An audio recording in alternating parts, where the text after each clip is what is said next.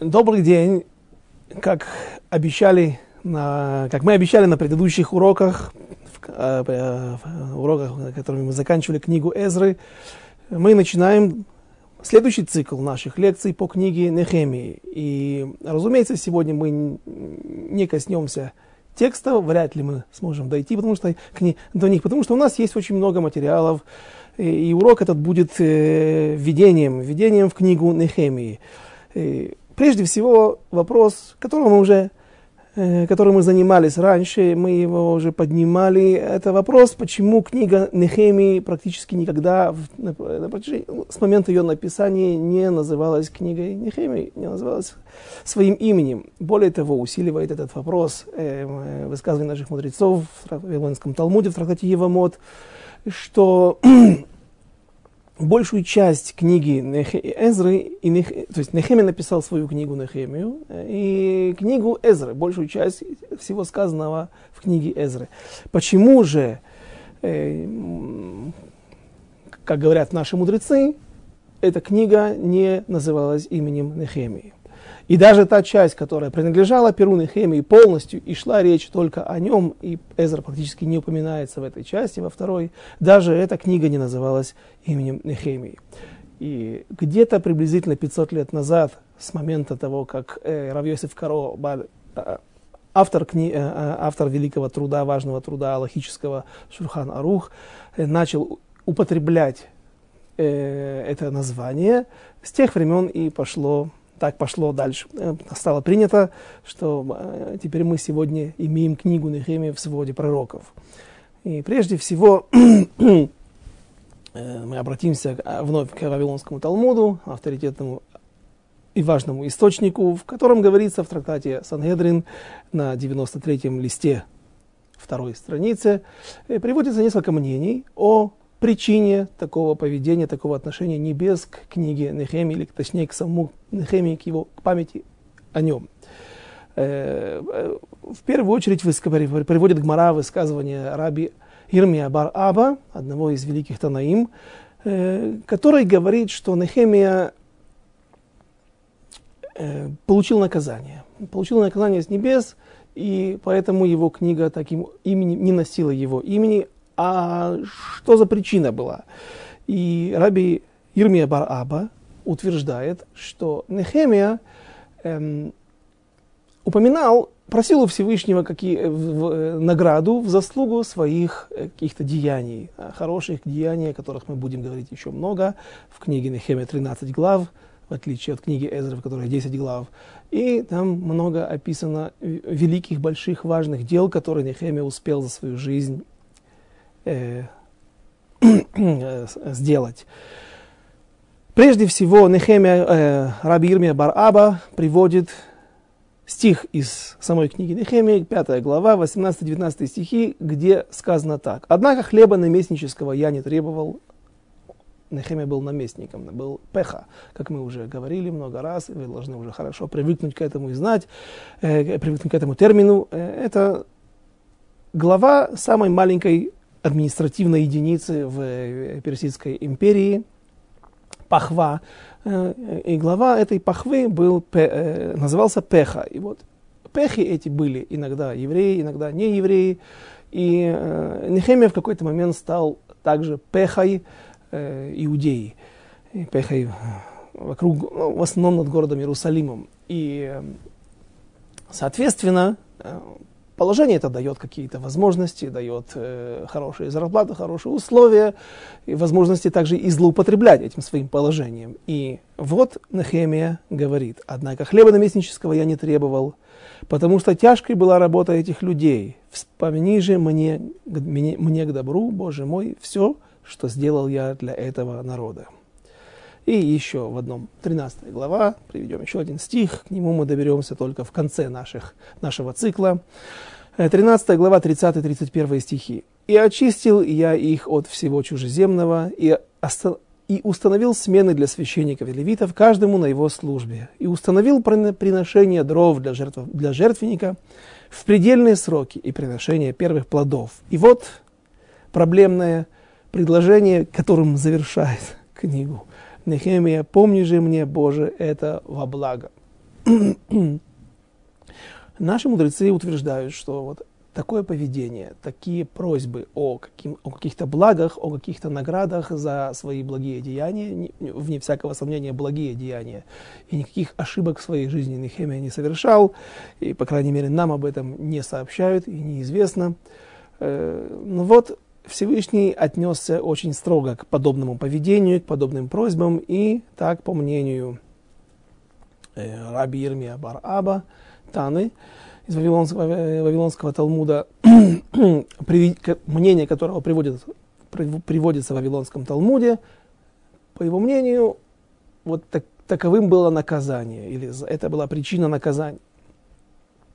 Э, почему Всевышний так строго относится? В конце концов, человек делал, человек был великий, вне всякого сомнения. Лидер народа Израиля.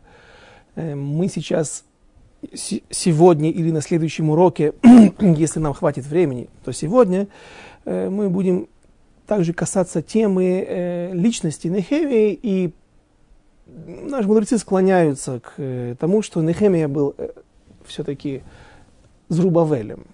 Все-таки потому, что есть несколько мнений, как обычно принято у наших мудрецов, не принято, а каждый имеет право на свое мнение и всегда приводит, находит тот каждый, кто может найти доказательства или ну, какой-то оттенок доказательства, какой-то намек хотя бы из текстов, из э, каких-то наших источников о том, что, может быть, этот человек являлся такой-то личностью или другой личностью. Э, э, наши мудрецы не всегда приводят это. Но э, как мы видели и приводили спор наших мудрецов по поводу личности Эзры, был ли он пророком Малахии или был ли это просто Эзра, отдельный человек, или же это был еще, э, был Мардыхай, есть такое мнение, если вы уже забыли. Так, э, в конце концов, Рав Нахман там в Гмаре, который мы приводили в той суге, сам, который спорит с мнением, что Эзра, он же и пророк Малахи, в конце концов, сам Рав Нахман говорит, и видится мне все-таки, что мнение того, Таны, который считает, что того мудреца Торы, который считает, что Эзра, он же пророк Малахи, оно все-таки правильно. И здесь э, также наши мудрецы склоняются, что Эзра, он же и Зрубавель. Простите, пожалуйста. Нехемия, он же Зрубавель. То есть вначале этот человек возглавляет группу, которая поднимается из э, вавилонского изгнания, из персидского, точнее, изгнания в Святую Землю, а потом он в начале книги Нехемии уже фигурирует под другим именем. Разумеется, мы приведем причины такого положения, такого поведения, такого отношения наших мудрецов э, к, к замене имен Нехемии. И будем говорить обо всем этом по порядку. Сейчас же нам нужно прежде всего разобраться, почему Всевышний так столь строго отнесся к Нехемии, наказав его тем, что о нем не упоминалось практически э, полторы тысячи лет. То есть его книга не называлась его именем. Э, наши мудрецы приводят стих, приводят стих из Таилим. В книге Таилим, капитул 50 Псалом, третий стих говорится так. Сказано так. «Приходит Бог наш и не будет молчать, огонь пожирает народы пред Ним, а вокруг Него неистово». Так вот, это слово неистово или неистовство. «Весвивав низ арам и од». Слово низ ара, это, сеара это буря, сеара это тайфун. Э, низ ара, соответственно, вокруг Всевышнего все бушует. Что значит все бушует?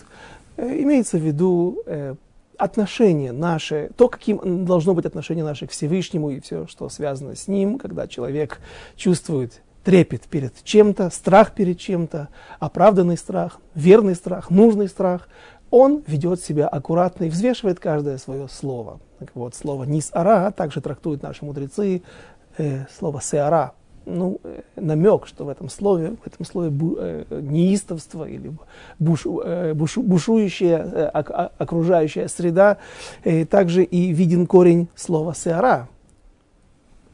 Сера это волос. И наши мудрецы трактуют намек, который э, внес в этот стих царь Давид. Из намека этого следует, что Всевышний, э, они формулируют правила, э, наши мудрецы, что Всевышний взыскивает со своих праведников э, даже за мелкое преступление, даже не преступление, даже за проступки, которые на самом деле не толще, чем волос. Кадош Баруху Медекдек им цадикав, кихута, кихута сера. Поэтому с нас, с простых евреев, с простых людей, э, вода, скорее всего, не была востребована бы такая цена, или вообще никакая цена. Но Нехемия, будучи великим мудрецом Торы, будучи великим лидером народа Израиля, будучи потомком, единственным, последним потомком, если мы идем по тому мнению, что он является, он же Зрубавель, а мы говорили, что Зрубавель потомок царей, дома царей Давида, последних царей Иудеи, тогда мы понимаем, ну, по крайней мере, так объясняют нам наши мудрецы, причину столь строгого отношения Всевышнего и наказания к Нехемии. Слова эти были сказаны не к месту. Примеров таких в нашей жизни мы имеем много, в нашей истории точнее. И приведем несколько из них. Может быть, что-то уже упоминалось в книге Даниэля, э, в третьей главе, в четвертой главе есть история о том, как приводится история о том, как Даниэль был брошен в яму вместе, не Даниэль, а э, во время Даниэля, э, когда в долине Дура был построен золотой памятник, поставлен, восстановлен, возведен золотой памятник, огромный андарта его так называют, и который в принципе не являлся идолопоклонством, не нес в себе никаких, эм, не требовал служения к нему, но являлся символом величия Вавилонской империи, и царь Навуходнецар поставил его для того, чтобы так он считал, что он э, может изменить те сны, вещи, из которых следовало, что у этого памятника, у этого истукана будет только золотая голова. Что это означает? Что Вавилонская империя э, будет иметь ограниченное время своего существования. И в конце концов она закончится. Дальше уже были другие металлы, железо, бронза, серебро и даже э, вместе с железом пальцы уже ступни ног были глиняные, что говорило о том, что откуда и пошло э, понятие колосс на глиняных ногах, что все эти империи рухнут, все эти изгнания закончатся еврейского народа, и в конце концов народ Израиля соберется в Святой Земле, и царство его будет царство вечное, как говорится в другом видении, пророчестве, вещем, вещем сне э, Даниэля. Э, то есть идет речь о Машехе и о народе Израиля, который будет стоять во главе всего мира и обучать другие народы Торе Всевышнего, э, законам Всевышнего и праведности. Что там произошло, когда Мишаэль, Ханания и Азария, три великих еврея, которые были в то время в своем правили народом Израиля, можно сказать, эм, и находились при дворе Навуходнецера, им приказано было упасть на колени во время команды, когда, ну, в, в, как, как признак выражения неуважения, а подчинения, даже призна, признания гегемонии, власти над ними великого, Великой Вавилонской империи. Они отказались, несмотря на то, что это не было идолопоклонства, отказались по причине того, что кто-то мог расценить это как э, действительно поклонение идолам. И Навуходнецер приказал их бросить в яму, в яму с э, огнем. Там была доведена температура настолько до, до, до, до, до такого уровня, что даже те люди, которые толкали их в эту яму, э, сгорели от языков пламени, которые лизали всю, все вокруг, которые э, прорывались из этой печи, из этой ямы.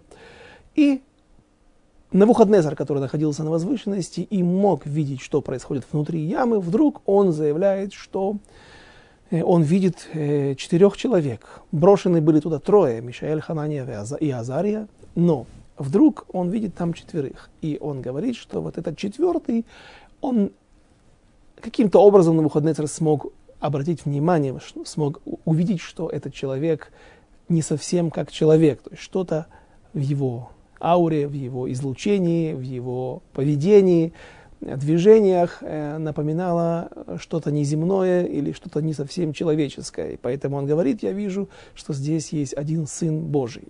Спустя три стиха, в стихе 24 уже Навуходнецер повторяет эту фразу, но он, э, он э, исправляется, он говорит, точнее, забегая вперед, мы знаем, что исправляется. Но пока что есть изменения. Он говорит, что там есть ангелы, он, есть ангел Всевышнего, а четвертый он бродит в этом огне, и он ни над кем не властвует, но один, четвертый, которого я туда в яму не бросал, он похож на ангела Всевышнего. Так говорит Мидраш, что что же произошло? Объясняя вот это противоречие между несколькими стихами, э, между несколькими строчками буквально, наши, э, наши, Мидраш объясняет, что после того, как Навуходнецер опрометчиво заявил о том, что сын Всевышнего, а такого быть не может, э, иносказательно народ Израиля называется сыновьями Всевышнего, это верно, но там имелось в виду, или могло быть расценено это, а, а, оценено это как со стороны, как будто бы он говорит, что действительно у Всевышнего могут быть сыновья. И поэтому на выходные царь получил пощечину, получил оплеуху от ангела, которого послал э, Всевышний. Послал, послал его поставить на место. То есть ты говоришь неаккуратно, и даже если ты идолопоклонник, и казалось бы, какое э, дело небесам от того, что какой-то идолопоклонник неправильно выразился, неправильно сформулировал какое-то отношение к какому-то предмету или какому-то ангелу, или назвал его так или иначе. Вот он восхищается деяниями Всевышнего. Он в конце концов признает Мишаэль, Ханани, Азарию, что здесь было чудо. Э, они будут отказываться выйти из этой ямы с огнем, а он только если он пообещает, что ничего с ними не сделает, и он все это сделает, то есть он пообещает, даст обещание, Э, смотрите, здесь, в общем-то, больше позитивного, чем отрицательного, чем негативного. Почему же, зачем нужно великому императору э, давать оплеуху? Ну, говорят наши мудрецы, так поясняют комментаторы, что кто бы ты ни был, но свои разговоры нужно контролировать, в особенности, в особенности, когда ты являешься великим царем. Это вот один, один из примеров. Э, другой пример, который приводят наши мудрецы из эм, э, книги, э, из книги Шмот. Э, это история с 18 глава 26 стих, когда, все, когда Моше, после того, как он назначает судей, так вот, что он говорит, а дело трудное направляйте ко мне.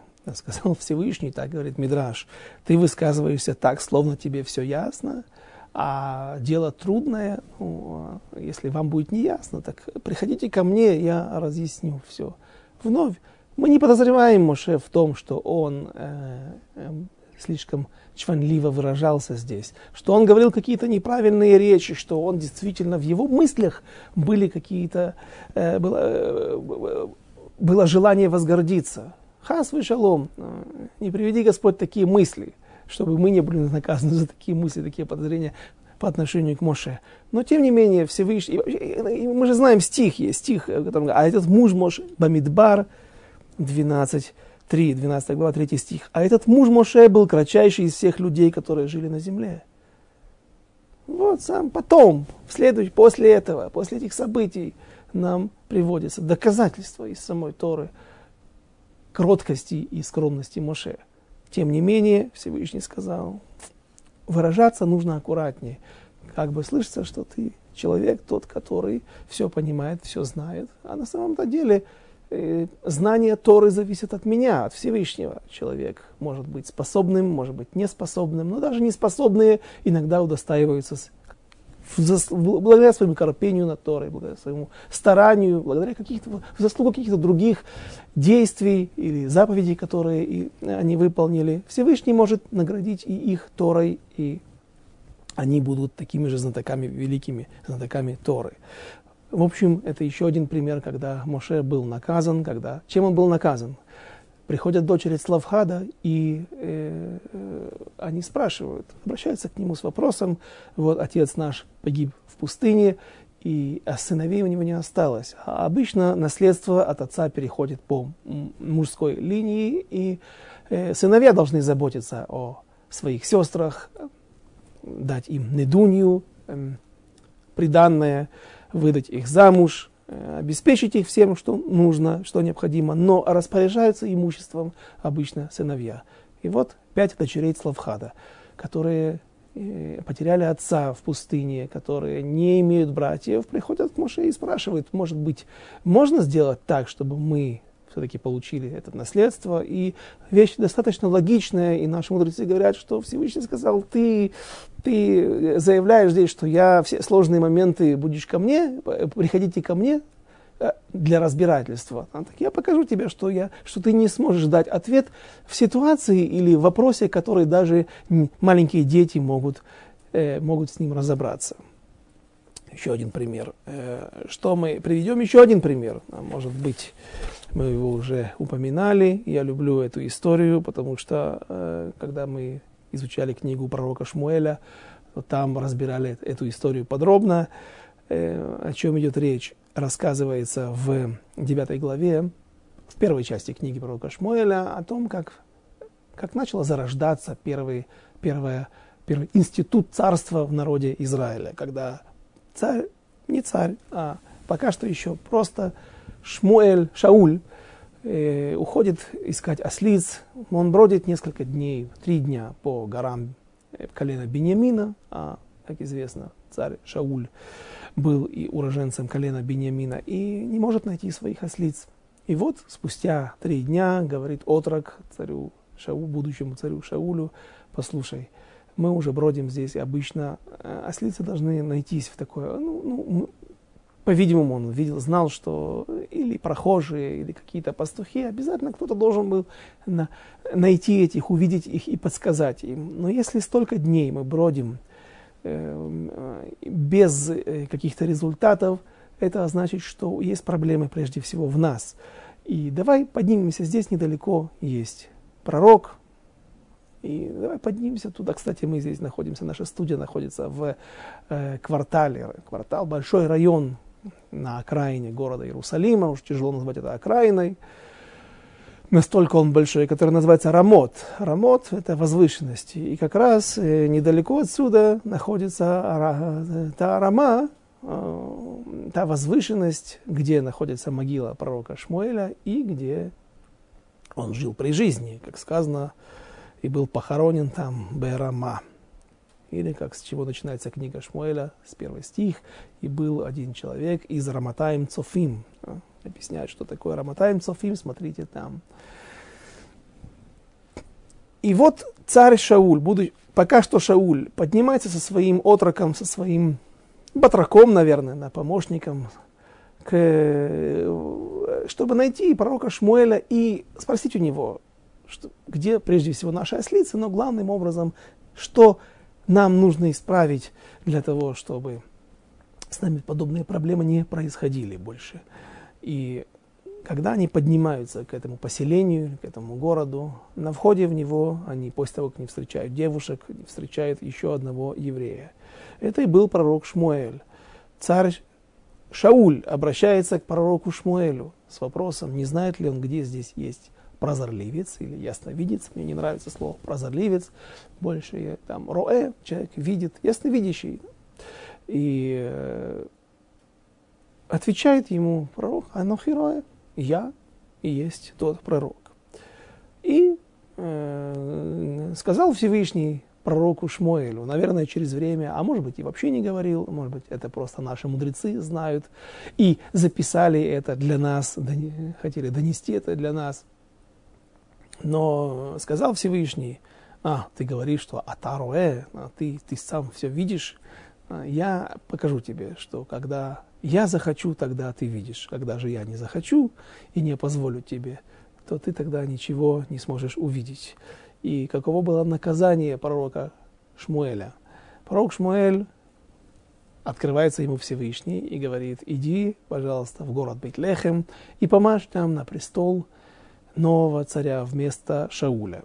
И пророк Шмуэль отправляется в Бейтлехем, но когда он приходит, и Ешай выводит всех своих, не всех, а семерых сыновей, и как только пророк Шмуэль видит первого, старшего, Илиава, он говорит ему, о, я помажу его на престол перед Всевышним, потому что он такой же высокий, такой же красивый, статный, и, наверное, у пророка также были способности видеть нечто глубокое, более чем просто внешний вид. Но так сказано в стихе, что Всевышний сказал пророку, хватит смотреть только на внешние качества. Хватит смотреть на габариты, на то, как тебе человек этот, а, он на, э, а, на тебя оказывает хорошее впечатление, потому что нужно смотреть в сердце, в душу, а вот ты сейчас этого как раз и не получаешь от меня.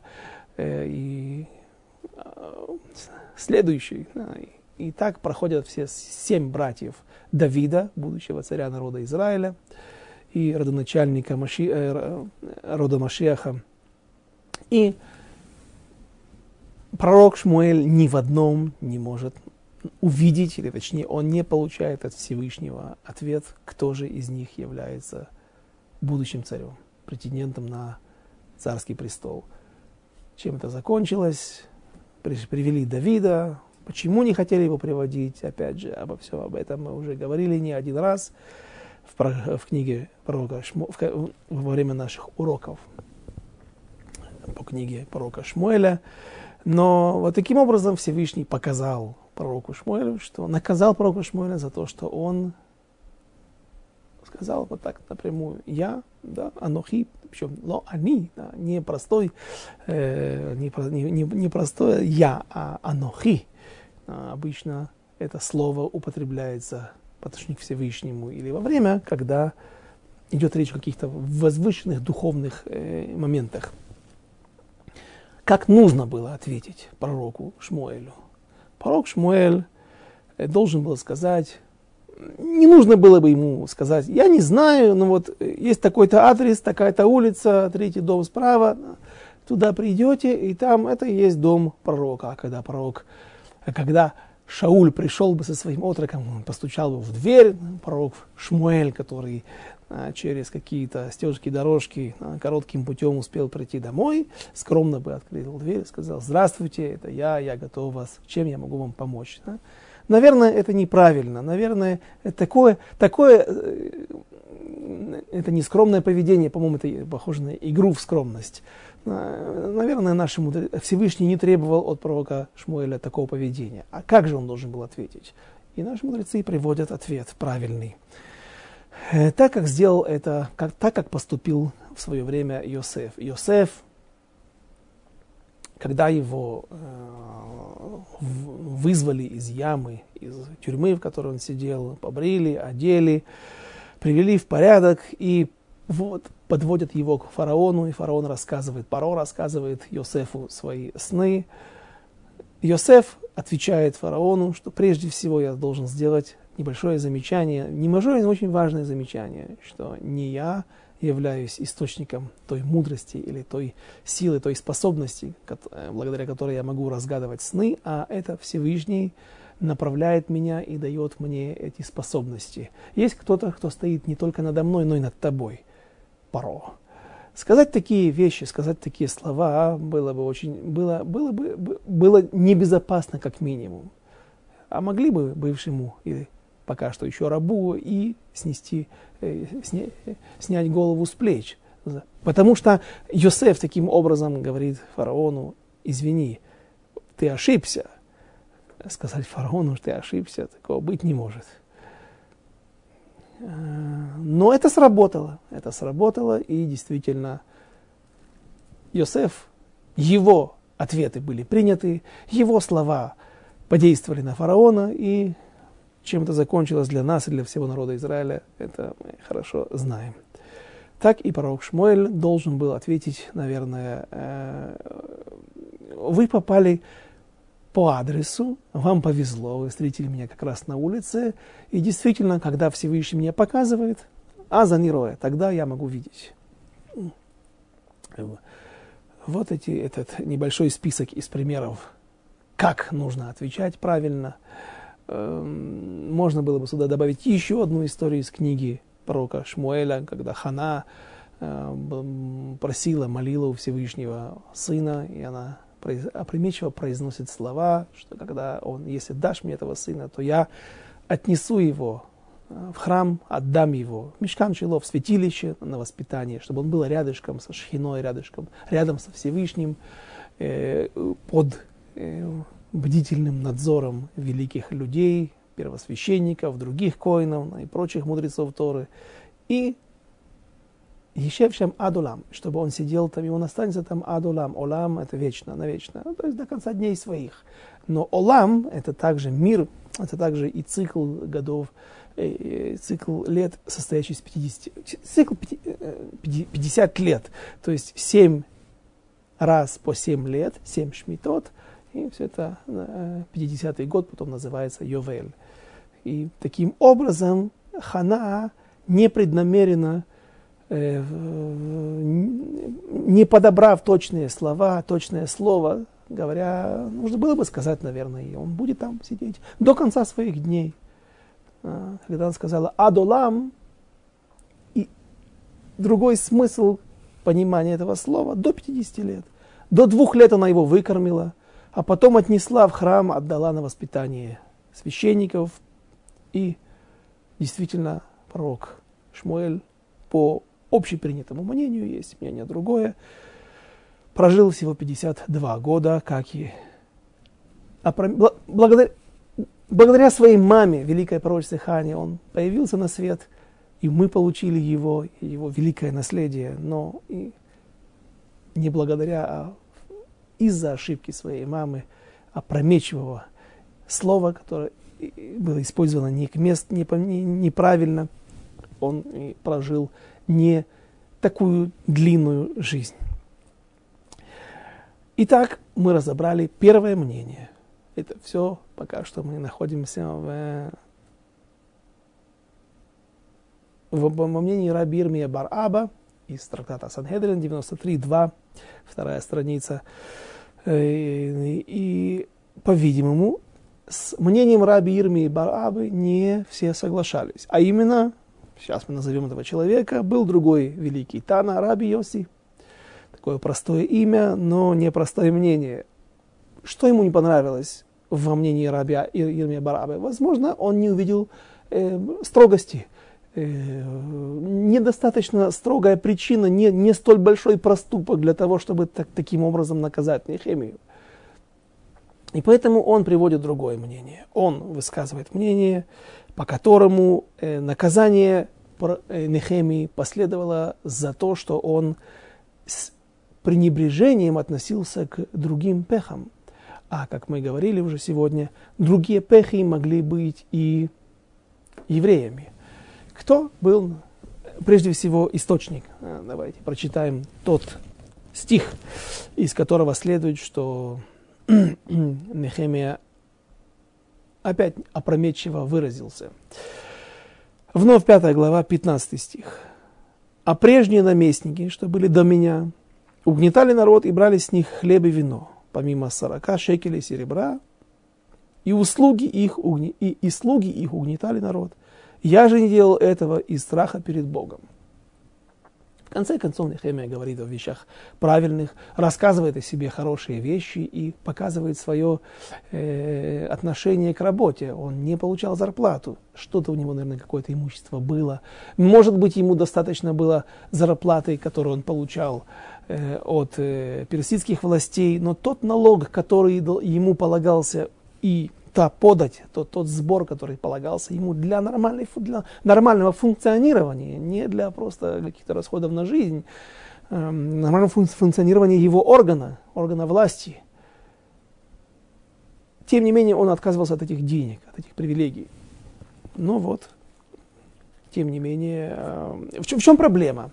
Э, дело в том, что Даниэль, по мнению некоторых комментаторов, был также Пехой еще до Нехемии. А Даниэль еврей. И более того, Даниэль был великий еврей. И, что, я не знаю, как это правильно сказать, но эм, часто встречается сегодня, когда маленькие дети в силу своего мяг... ран... э, маленького возраста, они э, иногда занимаются по глупости своей там, выяснением, какой раввин э, более великий сегодня. Этот, это имя, это имя, а этот, э, могут и такие слова, про, кто круче, кто ме... Э, и устраивать подобный хит-парад не является э, хорошим делом, потому что здесь очень легко можно перейти границу и, э, разумеется, быть также на, получить за это наказание, да и просто это пренебрежительное отношение к раввинам. Ну вот, Э, есть такой случай, когда в Гамаре все-таки наши мудрецы занимаются подобным исследованием, подобным выяснением, кто же был более велик. И, и что, говорит, э, что говорят наши мудрецы. Также э, э, мудрецы Талмуда говорят такую вещь. Э,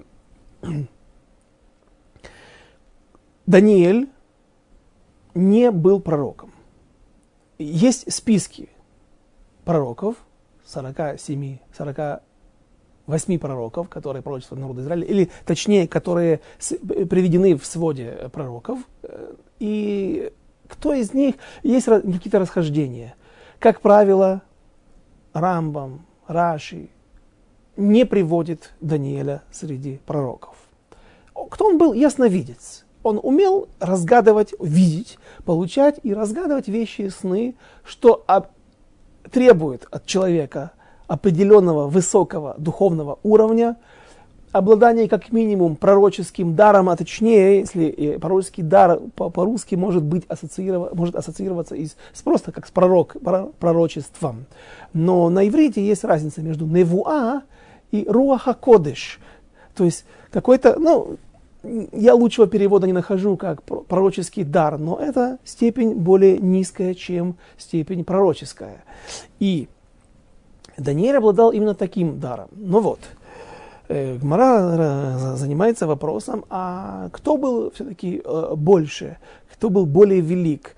Три последних пророка, которые были в народ, э, пророчестве народу Израиля в эпоху второго храма, а начали еще в эпоху первого храма в самом конце, а именно Хагай, Захария и Малахи, или же Даниэль. И вот рассказывается о том, как э, в книге Даниэля, о том, как Даниэль был на реке. Сегодня мы это пророчество вспоминали, которое заканчивается хорошо. Очень длинное пророчество на всю седьмую главу которая заканчивается тем, что придет Машиах, и власть будет передана народу Израиля, и все они будут обучать весь мир, и э, про, царство это, царство Машиаха будет вечное, и ему уже не будет э, окончания. И вот там рассказывается о том, что когда он увидел вначале какой-то дмут, какую-то фигуру человека, то кажется, на реке Квар, то люди, которые были возле меня, они просто убежали и спрятались. Они не могли видеть это видение, или они даже не могли, э, они не видели видение, они ощущали его, и даже от этих только ощущений им стало худо, настолько, что они не смогли выстоять. Даниэль же смог превозмочь себя, поднялся на ноги, поднял глаза свои и получил великое известное пророчество или видение и объяснение его. Так вот, Гмара говорит, Даниэль не был пророком. Так, может быть, эти пророки трое, э, э, они были важнее, чем он. С другой стороны, говорит, вот приводится этот пример. Три человека, которые были вместе с Даниэлем на этой реке и ощущали это пророчество, они убежали, а значит, что Даниэль смог выстоять, значит, он важнее, чем они. у него больше Э, ну, не знаю, как назвать это, дух, дух к восприятию каких-то божественных откровений. Итак, мы видим, что Даниэля наши мудрецы ставят в Гмаре выше даже, чем пророк Захария, Хагай, Захария и Малахи. Малахи. Так как же ты, Нехемия, которого, ну, извиняюсь, при всем уважении, но говорят даже мудрецы, Даниэль был выше, чем ты, был лучше, чем ты. Эм, как же ты высказываешься так, что я, в отличие от того Даниэля, который, получается, да, пользовался этими деньгами, наверняка не злоупотребляя ими, а только для того, чтобы поддерживать необходимые, возможно, э, необходимое функционирование своего аппарата и своего управления, э, своей пахвой иерусалимской, иудейской, иудея. Как же ты высказываешься так о нем? Надменно. И, по мнению Раби Йоси, вот это и есть причина наказания. Забегая вперед, приведем мнение, которое все говорят, Хида, э, Рав Азулай, великий мудрец Торы, эпохи Ахроним уже, он э, объясняет причину того, что вдруг 500 лет назад в наших источниках, в наших книгах святых, ну, э, разных авторов, начинают появляться и книга Нехемии под своим собственным именем, он высказывает предположение, ему можно это говорить, то, что для нас было бы, может быть, невозможным, и он имеет право на такое гипотетическое высказывание, по которому следует, что, наверное, ему было уже прощено полторы тысячи лет приблизительно. Книга его не называлась, не упоминалась под настоящим именем, и этого достаточно. Время прошло.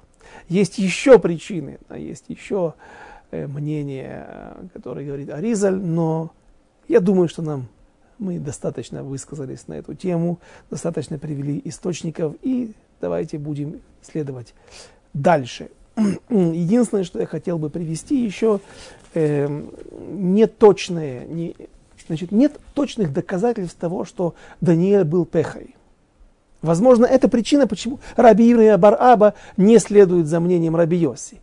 Но все-таки наши мудрецы, современные комментаторы, находят объяснение этому, и они говорят так. Значит, в книге Эзры, в самом начале, рассказывается о том, как царь, царь Кореш, э, великий царь, говорили об этом, он как много говорили об этом, и критики говорили ему о нем тоже немало, но прежде всего хорошее, и он, Всевышний коснулся его сердца, его души, и он решил вдруг отослать, не вдруг, объясняли мне, почему он решился на такой поступок. И вот этот человек, Корыш, отправляет сосуды золотого храма вместе с группой из Рубавеля, он же Нехемия, отправляет в святую землю для того, чтобы они пришли и стали восстанавливать, начали возводить, не восстанавливать, возводить второй храм. Сказано там, что в первой главе, что Кореш вручил из всех своих сокровищ 5400 золотых и серебряных и других сосудов из храма в руки Шеш Бацара. Спрашивают наши мудрецы, а кто такой Шеш Бацар? Говорят, он, он же Даниэль. Даниэль, который, почему, а, а почему такое имя у него? Мы его знаем под именем Бель-Шацар, не Бельт-Шацар, а Бель-Шацар. Э, мы знаем его под именем Атах, но Шешбацар, объясняют наши мудрецы, ше, человек, еврей, который стоял, вынес шеш царот, шесть бед, шесть цурес, шесть несчастий. И, разумеется, есть источник, который приводит и объясняет все эти испытания, которые вынес, все эти шесть испытаний, которые перенес в своей жизни Даниэль. Теперь, этому мнению, ну и, соответственно, если он был послан всеви, э, э, Корышем, извините, в, вместе с группой из Рубавеля, так получается, что он и наверняка возглавлял там, э, был, был, был пехой, возглавлял все это, все это э, восстановление еврейской жизни в Эрец Израиль. Противоречие, которое есть этому, э, следует из Мидрашей по которым Атах, который упоминается в Мегелат Эстер, который был связным между Эстер и Мордехаем, он работал при дворе, Атах это есть Даниэль. И Атаха, как мы знаем, убил, э, убил Аман, и комментаторы приводят в мнение, что могила его находится там, в Шушане, Ира-Пира, да как же он вдруг там оказался? Ну, э, на это можно теоретически ответить, что источников нету, подтверждающих это. Но можно сказать, что он был в Иерусалиме. Но когда стройка была заморожена на 18 лет, а мы говорили уже об этом, и Мордыхай, и Даниэль, все отправляются обратно в, уже не Вавилон, а в Персию, для того, чтобы совместно, общими усилиями, Мордыхай, Эстер, Даниэль, все, кто только там был, все великие нашего народа, Эзра присутствовал там в это время, они пытаются, а также и Нехемия, они пытаются разморозить стройку, пытаются совместными усилиями добиться э, продолжения возведения второго храма. Поэтому Даниэль нашел, встретил свою смерть именно там, а не в Иерусалиме. Итак, мы подошли к, э, мы, я думаю, это введение э, в, книгу Нехемии э, будет достаточным. И давайте остановимся сегодня на этом.